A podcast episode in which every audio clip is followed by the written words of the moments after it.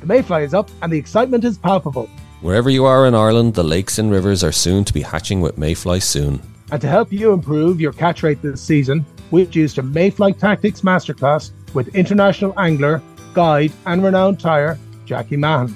If you want to learn about setup, tactics, conditions and flies, then head over to www.irelandonthefly.com/masterclass, where you can find out all the details to access the recording and Jackie's notes. If you want to catch that difficult fish or try out new tactics, then this masterclass is for you.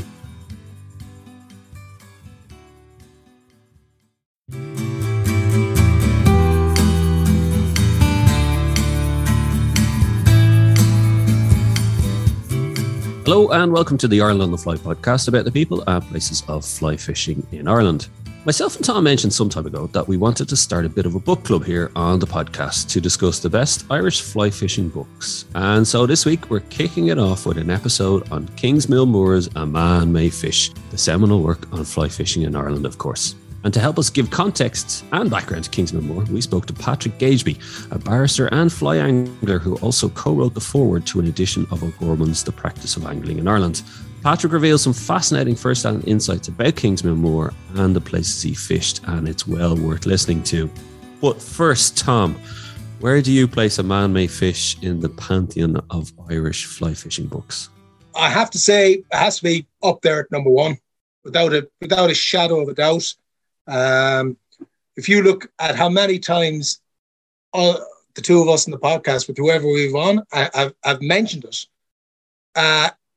And we have such a broad range of people to interview, but it's you know, we're talking about it in fly tying, we're talking about it in sea trout fishing, we're talking about it in, you talk about gillies with Jamesy, you know, it just covers so much. It's like, particularly with trout fishing. All right, I will say that, but particularly with trout fishing, it covers nearly everything for the Irish trout angler.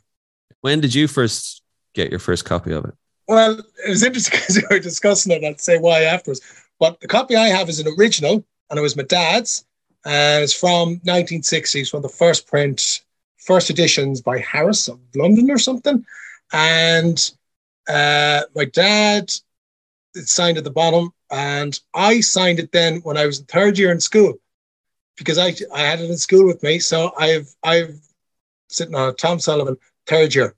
So that meant I would have started reading that back in 1982.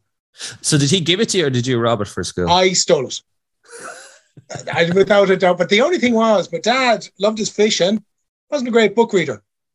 And particularly with fishing, more into mechanics and things like that, and cars. Definitely read up about that, but the odd copy of Trout and Salmon, the odd bit, but so it wasn't missed. I mean, to be honest here, and another one we got, they had the original copy of Barker's An Angler's Paradise. What year was that? That was 1927, which I still have, and whatever way it was printed, some of the pages were still joined. I actually had to cut them. They'd fold over and they were still joined. So that'll just tell you, well, I wasn't a huge book reader. Liked his fishing, no doubt, and knew of Kingsmill Moore and everything. Don't think he ever met him or anything. Pa would have been more Aina, and Kingsmill Moore would have been fishing Costello at times, even though there might have been a small crossover. But hands up, I stole it. And I presume you were there like either in the evening time or at the back of class kind of flicking through it, was it like? Yeah. Yeah. Very interesting one about back at class.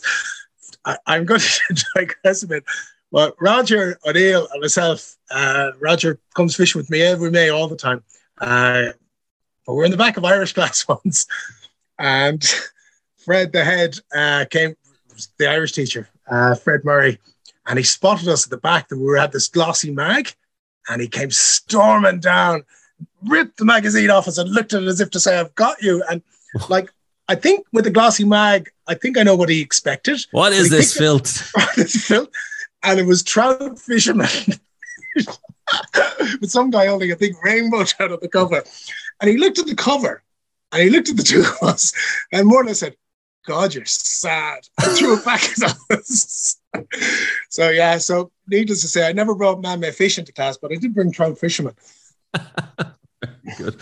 And tell me this, at home, like you said, there was growing up, there wasn't a huge amount of fly fishing books on the shelves, like. There wouldn't have been a huge amount. No, there wouldn't have been a huge amount. No, just a couple. So yeah, no, I started it then. So I started reading at 15. When did you get into it? Kingsmill Moore was really only when I first started taking up fly fishing was about 15 years ago. And as I said, there was two books that was kind of basically recommended to me. One was Peter O'Reilly's Fly Fishing in Ireland. Mm. And then the other book, the name that kept coming up was Kingsmill Moore's Man May Fish. Mm. And for me, what I really whetted my appetite was, and I think it's for some people, mate, well, you can either pick up everything between the flies, the kind of scientific side or the kind of cultural romanticism of the fishing. And for me, it was the stories of fly fishing out the West. Like, you know, I've always had a draw, and my mum's family's from outside Oranmore, so I've always had a draw for the Connemara in the West. And it was, like I said, it was like harking back to. And I think I was probably naive enough at that stage when I first started going, Jesus, the fishing, I have to get out there. It sounds brilliant. Yeah, not realizing it had changed quite a bit since the 1960s. It's one of those I always dip in and out of it, I find. It's one that you can dip in and out of, isn't it? Yeah, and even just in advance of talking to Patrick, like I think I fixed it in about 24 hours. I was able to just, and it's easy reading, you know, and it's the best compliment I think you can always give to a writer. It's just, it's easy reading. Like, you know. Well, that's very interesting. And Patrick says this when we're talking to him, like, and I was just about to say to you, it's such an easy read. But then when he talks about, you know, the legal side of it and how some of the judgments and what he wrote was so clear and precise, you know, and stood the test of time. Yeah. I think that's really interesting. But I think that harkens back. I mean, not really surprised to hear that when we talk about how easy it is to read and how he's so vivid and gets across the likes of Jamesy or the likes of Fishing Karakilawalia in the Costello system. Yeah, yeah, no, definitely. And I'd recommend just listening to that. And for the Patrick Gageby interview, it's really interesting. And, because of Patrick's own legal background. So and it's well worth listening to that part of it where he's able to talk about Kingsmill Moore's legal influence and his standing within legal circles. And like you said, there's crossover there in terms of kind of his own clarity of writing and clarity of thought, I think, which all helped it. So there's for me, actually, there was really interesting parts from Patrick that I don't think I've heard anywhere else, just specifically from the kind of legal aspect. And it gives you kind of a more rounded kind of, I think, picture. An insight into Kingsmill Moore as well. Like, I definitely felt that because I was saying, like, you know, wasn't too sure of what type of a man Kingsmill Moore was, you know, a fantastic writer, but he definitely, you know, through some of the things like the nomination when he was going to the Senate and things like, you know, really, it was lovely. It gave me another view or an insight into Kingsmill Moore, the man himself. Definitely. Sure, look, let's hear from Patrick now. And I first asked him why A Man May Fish remains so influential and important over 60 years since first being published. I think there's really two things, and they're quite different things. Firstly, Kingsmill Moore was a very thoughtful fellow. And he did a lot of thought about flies and fly colours, why a particular fly might work here and work there. Was there, for instance, such a thing as a great Irish fly? And of course, there really was, and he was the progenitor of many of them, the Bumbles and whatnot. But he had a very inquiring mind, and he didn't just read stuff and then regurgitate it. So he observed. He was a very good observer of fisheries, but also of people. So there's a very substantial amount in the book about why do fish take? Why does the fly work? Why does this fly work and not that fly? And it's all, you know, against a background in which there's an extraordinary amount of, I'm going to say, unscientific storytelling in fly fishing. But this was actually a very rigorous mind at work, and he was very interested in anything to do with fishing and fisheries. But the second part of the book, I find, is much the more charming, is his stories of fishing Not that he didn't recount how many fish he caught or how many fish he lost, but the fact that he took such enormous joy in the Irish countryside. And anybody who lives in a town or a city like I do, and perhaps ye do as well, knows how wonderful it is and was to get out of town and suddenly to be on a lake, beside a river, night or day or whatever, in a completely different world. And, you know, he really captured that. And he had an enormous love of the Irish countryside. You'll also notice when you read the book in its non-technical forms, he's very careful about the place names, which he loved. I mean, he loved the Connemara, the lakes of the plain, as he called them, from oil. He talks about Shanawana, Clohar, Karakilawalia, and all that sort of stuff. And for a man who was, educated, or secondary school anyway, in Marlborough in England, he was a man who lived through the birth of the state and was a very, very committed and interested part of the state. So really for me, there are the pen pictures of the places that I myself then went to because he had spoken of them. The Slaney, I fished where he used to fish, in fact, where his mill house was and where everything was washed away in the big flood. I've fished Delphi at a time before it was anything like it currently is. And, you know, you could rent the entire fishery for £150 a week. And you had to share the river with canoeists, poachers, everybody else.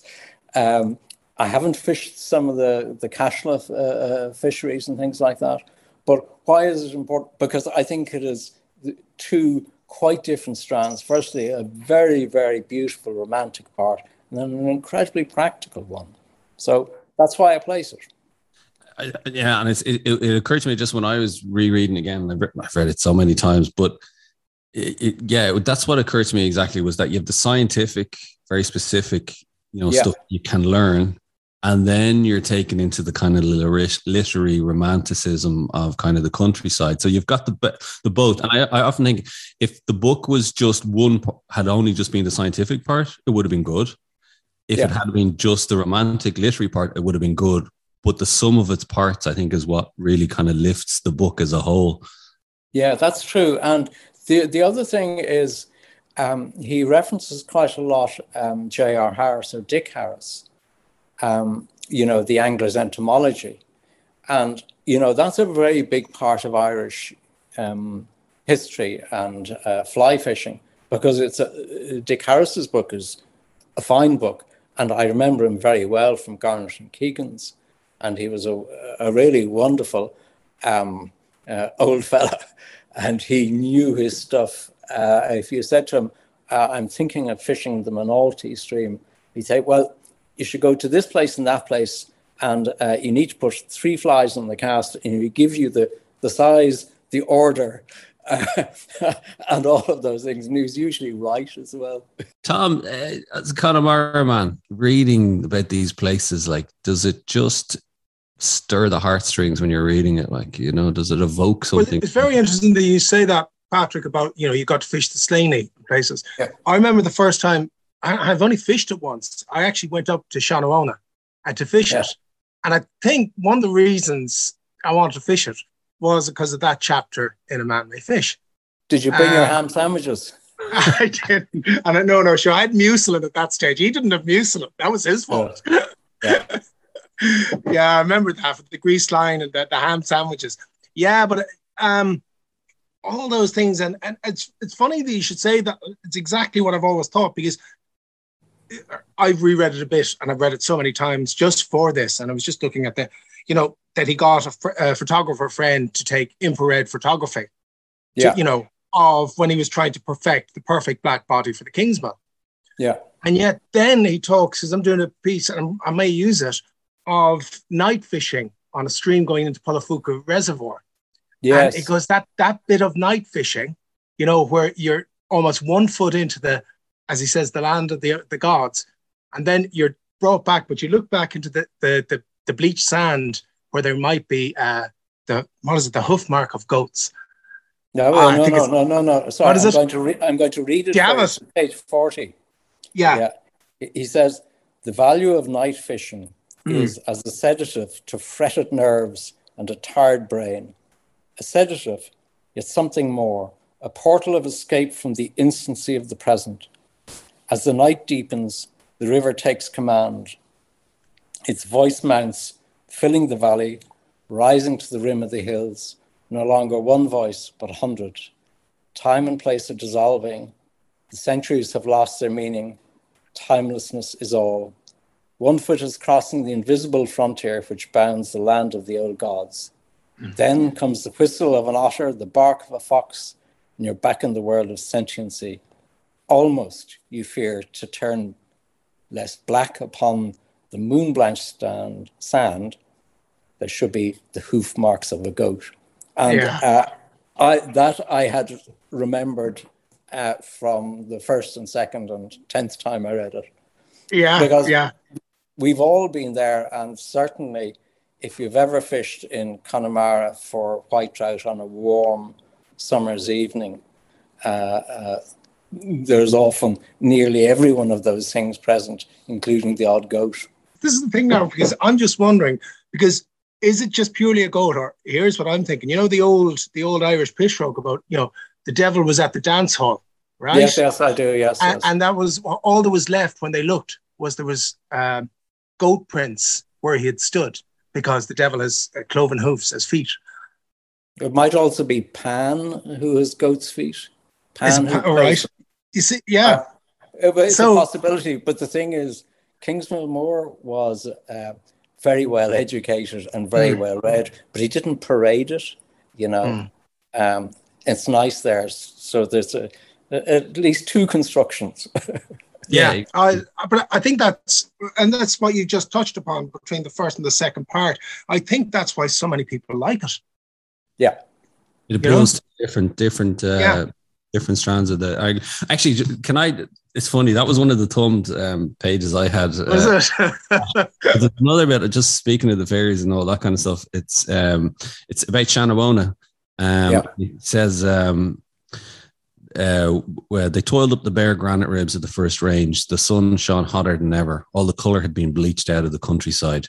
The slippery grass had faded to an ash grey, and over the rich blacks and browns of the peat, a dry grey scurf had spread.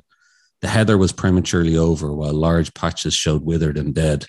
We dared not traverse the slope, for we were following a compass line and had to go straight over everything. Up we went and down we went, to the valley where the yellow river, a noisome, oily snake of stagnancy, gave us some trouble in crossing, and then at last up onto the final plateau, beyond the crest of which we hoped to find our goal. And then he goes on, but there's a line I love, and he goes, my companion reminded me that we were now in the core of the haunted country, and probably on the fairy high road from Carraroe to Ross's. What we were hearing might be fairy music. A theory which at first seemed strengthened when we realized the sound really was coming out of the earth under our feet. Yes, indeed. It just brings it there, doesn't it? Like, you know, it's just... And I think part of the other, like, Tom, what we were saying there in terms of the lyricism and the poetry of the lines is, it also harks back to, doesn't it, a kind of a lost fishing Eden in many respects, you know, that... Yes, and that's a phrase he uses when he talks about the end of the two hostelries in Delphi and in Old Head, when Alec Wallace sort of got tired of the regulations from the tourist board and sort of packed up everything and went off to Afghanistan. And he ends that chapter with saying another little Eden had vanished. But of course, the Eden he's describing is really the great company. It's not just that the fishing was good. It's that the company was good and the evenings were pleasurable and there might be stimulating and interesting talk, you know. And one link I have to that is that he mentions frequently his fishing companion, Noel Gogarty, who's the son of Oliver St. John Gogarty. And Noel was in the same line of business that I am. So I got to know him a bit, and would often sit in the coffee room and ask him about Delphi in the old days, fishing here, Kingsmill Moore and stuff like that. And like Kingsmill Moore, I think Noll had been possibly educated in Britain, but he certainly spoke with a very polite accent, if I can use that phrase. And again, that's, would have been part of, I suppose, Kingsmill Moore's background. I mean, he had both been educated in England, but had subsequently then gone into Trinity College and become auditor of the College Historical Society.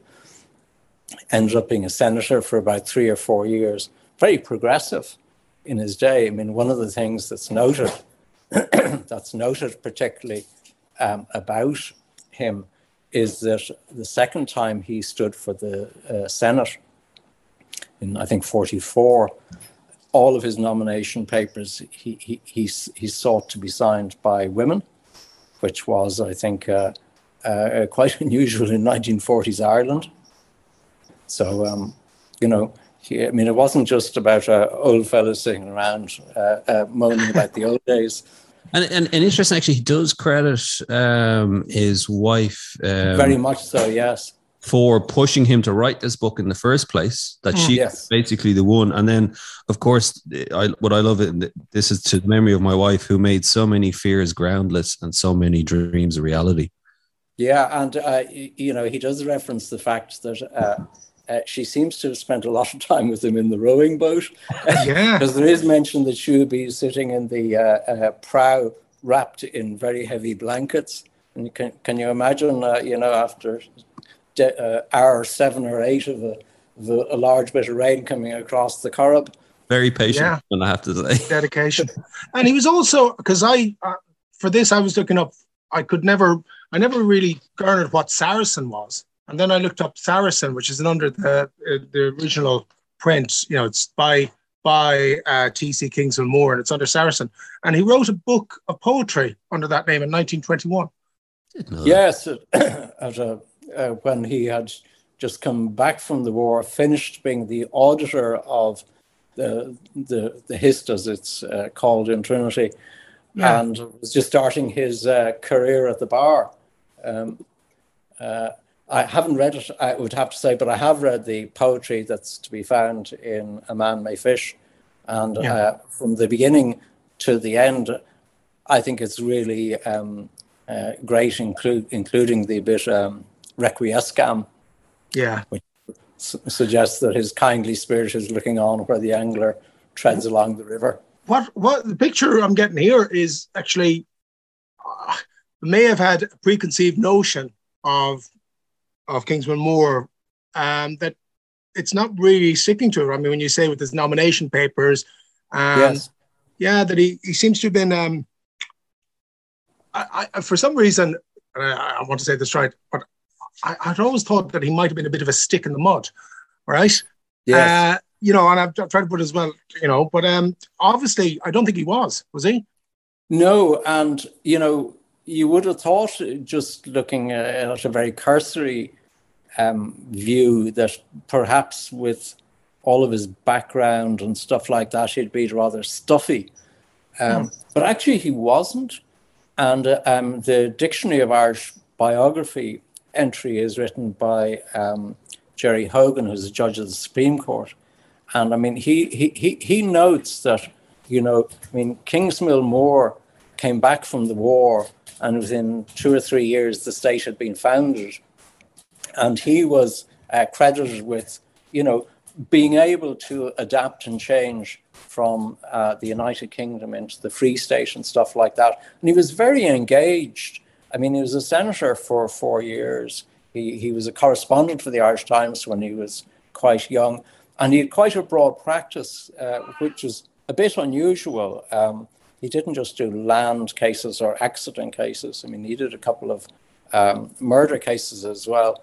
And in the Senate, he was thoughtful and civilized. One of the things, for instance, that he references having spoken particularly about in 1946, in one of the debates, he spoke about prison conditions, referencing back some of the IRA prisoners. Sorry, well, only 1 or 2, I think, who had gone on hunger strike during the Second War in Ireland. So, I mean, he was not, you might say, a typical son of the of a Church of Ireland clergyman. I get the sense as well. He could, whatever he turned his hand to, he did well and he succeeded in whatever he could have put his mind to. Oh yeah, he was very much one of the leading judges, and his was an important voice, because at the time there was a convention that there would always be somebody on the Supreme Court who wasn't Roman Catholic, as people said in those days. And it was a convention. I don't think anybody bothers with that now, but at the time he was very much an engaged man, engaged in the country, and a very fine judge. Perhaps one of the best amongst about 5 or 6 in the last 100 years, the best 5 or 6 people for really clear writing and thinking, and not full of false learning, shovel loads of Shakespeare or that sort of stuff, or even Latin. Is there a sense nearly, and this is very unusual to say when we're talking about a fly fishing, that nearly A Man May Fish has kind of overshadowed his actual other real accomplishment in life, that he's known for A Man May Fish as opposed to the legal side of things? Yeah, well, I have the benefit of being both a lawyer and I used to fly fish quite a lot, so I'm quite happy to have a foot in each camp. No, he was. His judgments were particularly known for being careful and that sort of stuff, And I also like the fact as well as that you're saying, like, he came from that kind of, say, actually, where did he grow up? Just, I know we went to school. Oh, South Dublin. He was the father. Was the head of the Church of Ireland Training College, which would have been for clergy and teachers, and he was brought up in a big house on just beside Mount Anvil. So they wouldn't have been particularly prosperous, but they certainly weren't poor if you're sending your son to Marlborough. Yeah. But he seemed to, like you said, he straddled that kind of divide, didn't he? Like the kind of the coming of the Free State. Yeah. The end of one era, the beginning of another. He was able to be, fishing in the big house. Yeah. And hanging out with Jamesy. And he was able to kind of converse, whether it was the lords or the peasants, whatever, that he was able to kind of traverse that whole spectrum, really, like.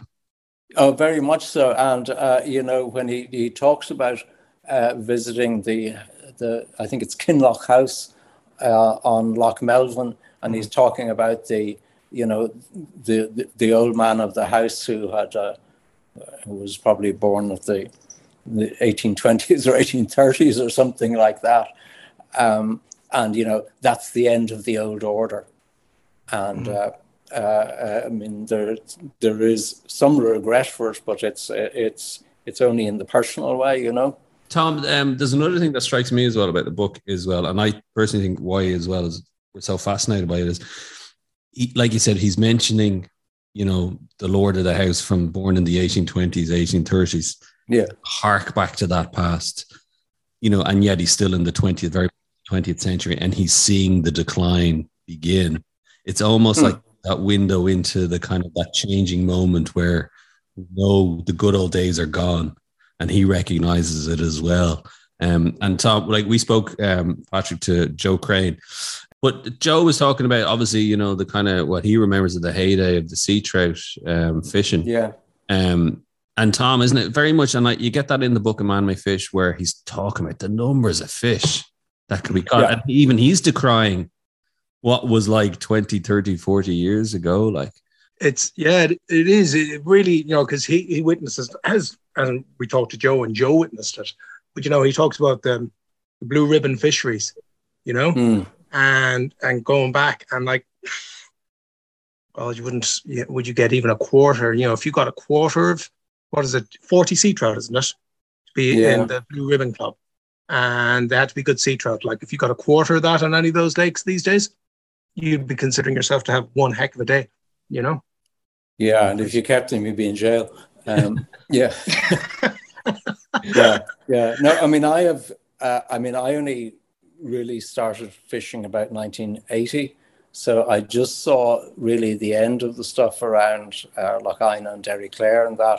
But I just have wonderful memories of, you know, going out, setting up tackle at about 10 o'clock, waiting for it to get dark, hearing, you know, the way the sea trout, you can sometimes jump straight out just, and you know there's a school passing through.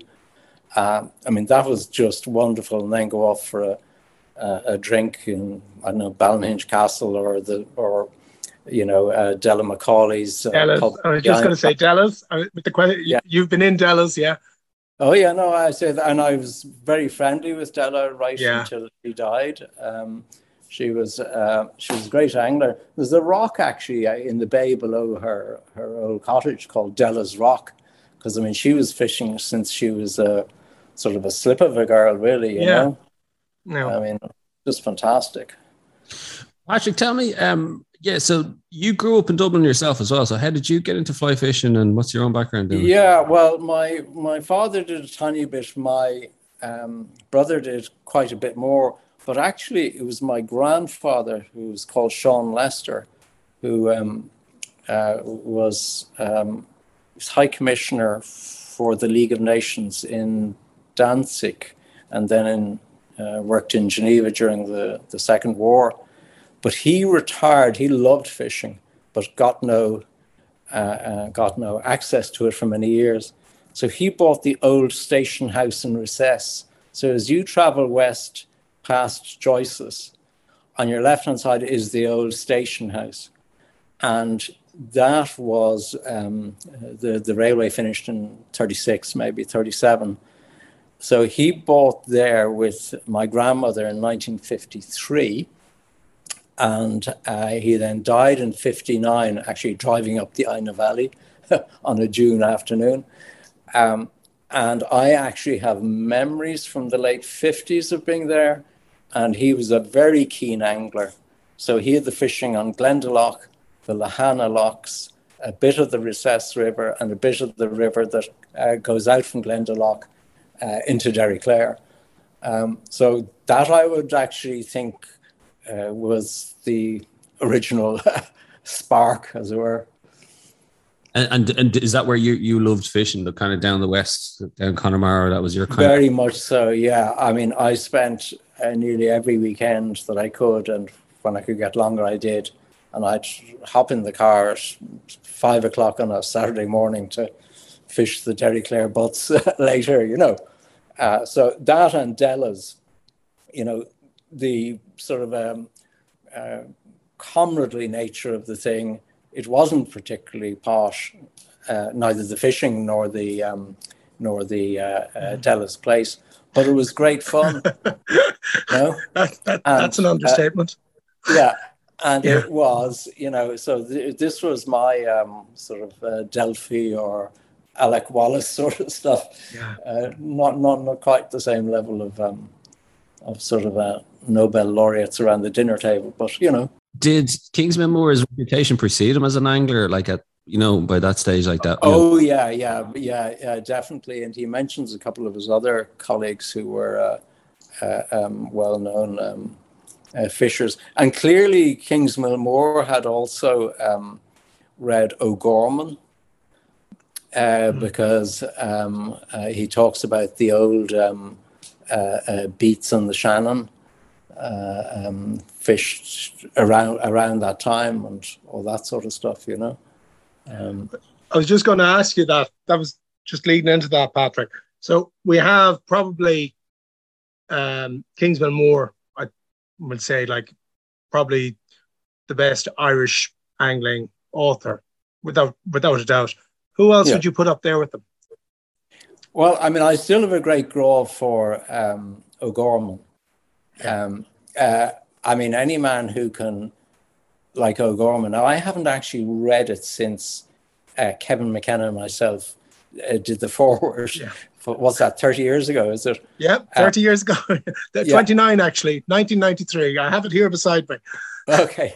But there's a description there of where they go to either a tavern or a tent, and they get drunk, and they break all the crockery in the place, and they are ashamed in the following morning, you know. That I find wonderful, but also his, I think it's O'Gorman's fierce opinions. You know, he strongly is against this and that. And, you know, Kingsmill Moore had a bit of that, and I would share a bit of it. He talks about the melancholy art of dapping. And, you know, he had no time for it. Most things, but dapping, I think he would have a higher opinion of somebody who was gaffing fish under a bridge than those who dap. Yeah. Yeah. There's two things you had to do for dapping, which I've forgotten, but he said I might add a third: don't fall asleep. That's right. Yeah. And sorry, the other books, a particularly beautiful book. At one stage, I had two of them: The Earn, Its Legends, and Fly Fishing. Rowland's, not sure. Newland. Sorry, excuse me. Yeah. I've never read it. Is it good?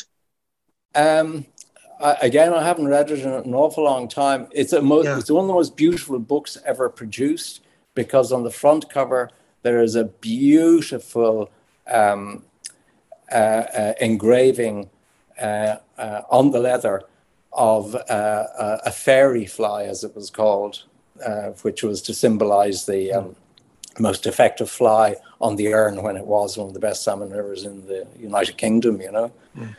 And that's an amazing book. But again, suffers from the a little bit of a sort of an Anglo-centric view. So the peasantry are interesting, but clearly of a different cast. But there again, the book was written in 1860 or something like that.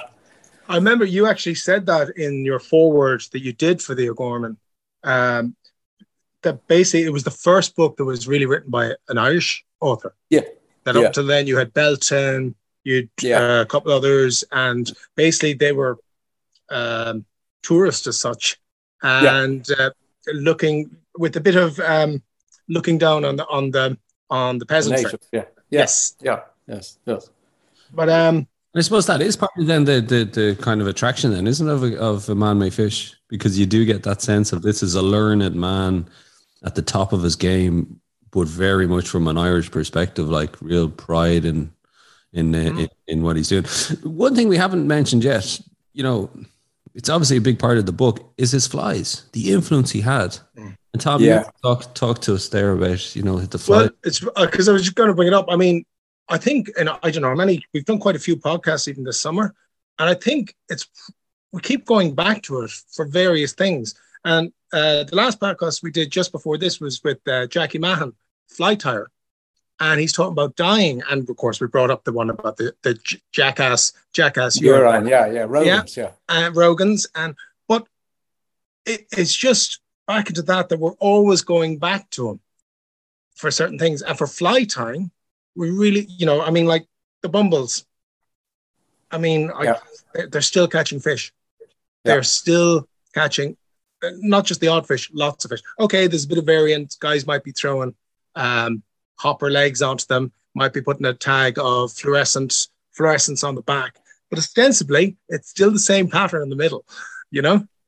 It is like, was it you telling me though, Tom, in the book is I'm trying to remember, he mentions the English flies are like soldiers' uniforms. I think was that the soldiers on parade, soldiers in uniform on parade, and basically what he's saying is what we're saying, that when you hold them up to the light they're opaque, right? When you hold an Irish fly up to the light, it's translucent. The light comes through it, and it takes on a whole different look. The colors mingle, all the different colors, and that's what he was saying was the beauty of it. He says, while the opaque ones may work on the point, because I was just looking at it again, he says the English flies, he said, could probably match the Irish flies. Once you went up to the droppers, you had to have the Irish flies on, he said. Tell us, Patrick, just in terms of the kind of, I suppose, looking on it overall, like we've mentioned how there's so many bits that you can take and that people are attracted to. It's the, you know, whether it's the science, whether it's the flies, whether it's the characters, you know, whether it's the stories. Do you think we'll be still talking about A Man May Fish in 50, 100 years' time, like in terms of its influence? Oh, gosh, I hope so, because what really... I was surprised I have my own copy of the second edition, but I just put his name in on the various booksellers, you know, 8 books and things like that. And my goodness, there's an awful lot of the third or the most recent edition out there, and seems to be a very popular book.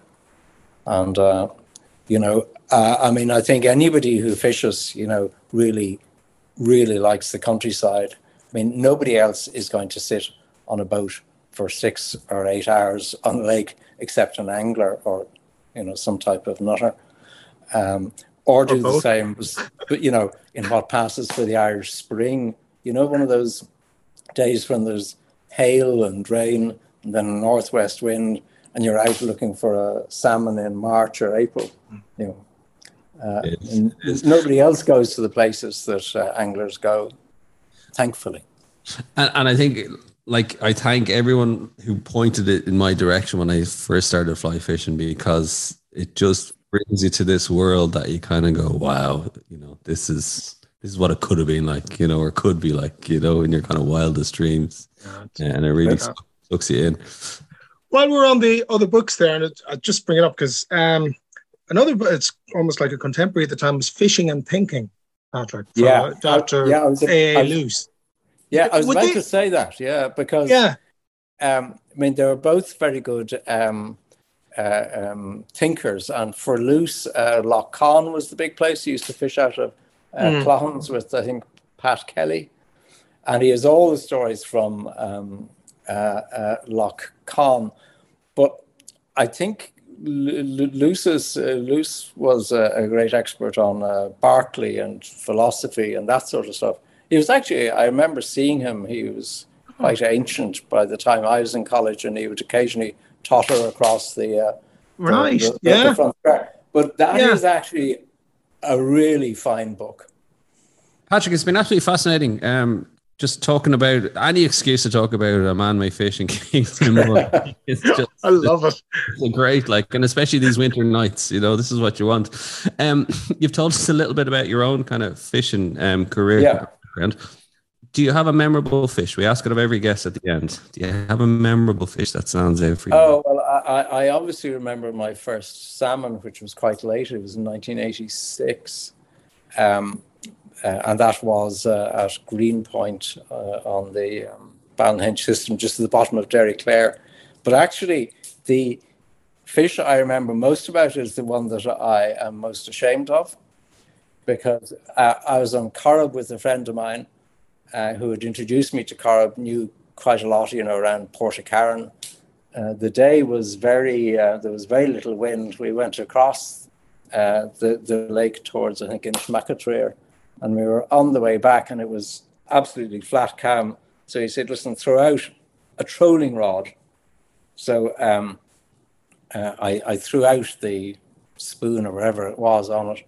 And within 10 minutes, I had a 10-pound, 5-ounce brown trout.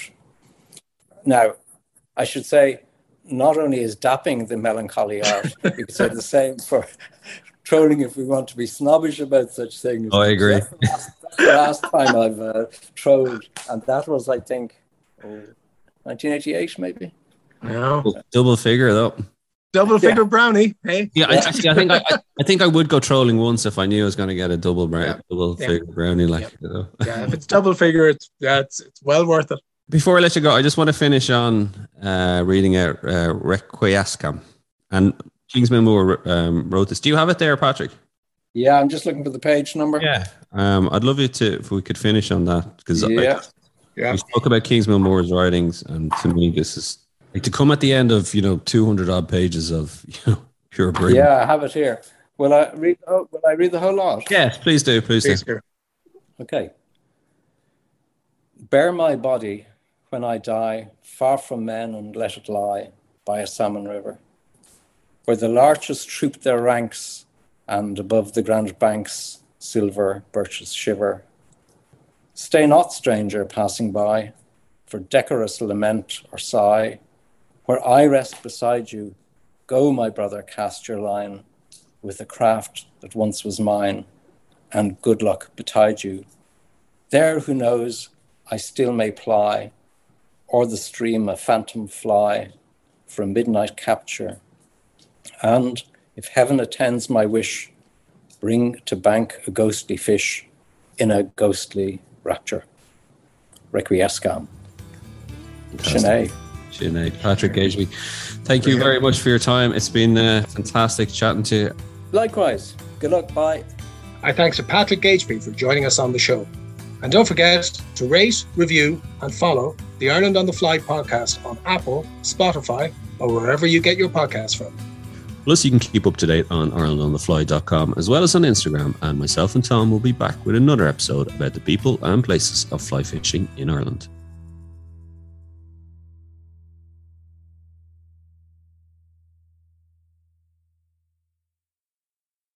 The Mayfly is up and the excitement is palpable. Wherever you are in Ireland, the lakes and rivers are soon to be hatching with Mayfly soon. And to help you improve your catch rate this season, we've introduced a Mayfly Tactics Masterclass with international angler, guide and renowned tire, Jackie Mann.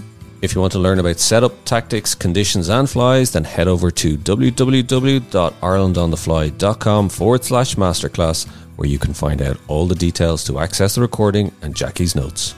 If you want to catch that difficult fish or try out new tactics, then this masterclass is for you.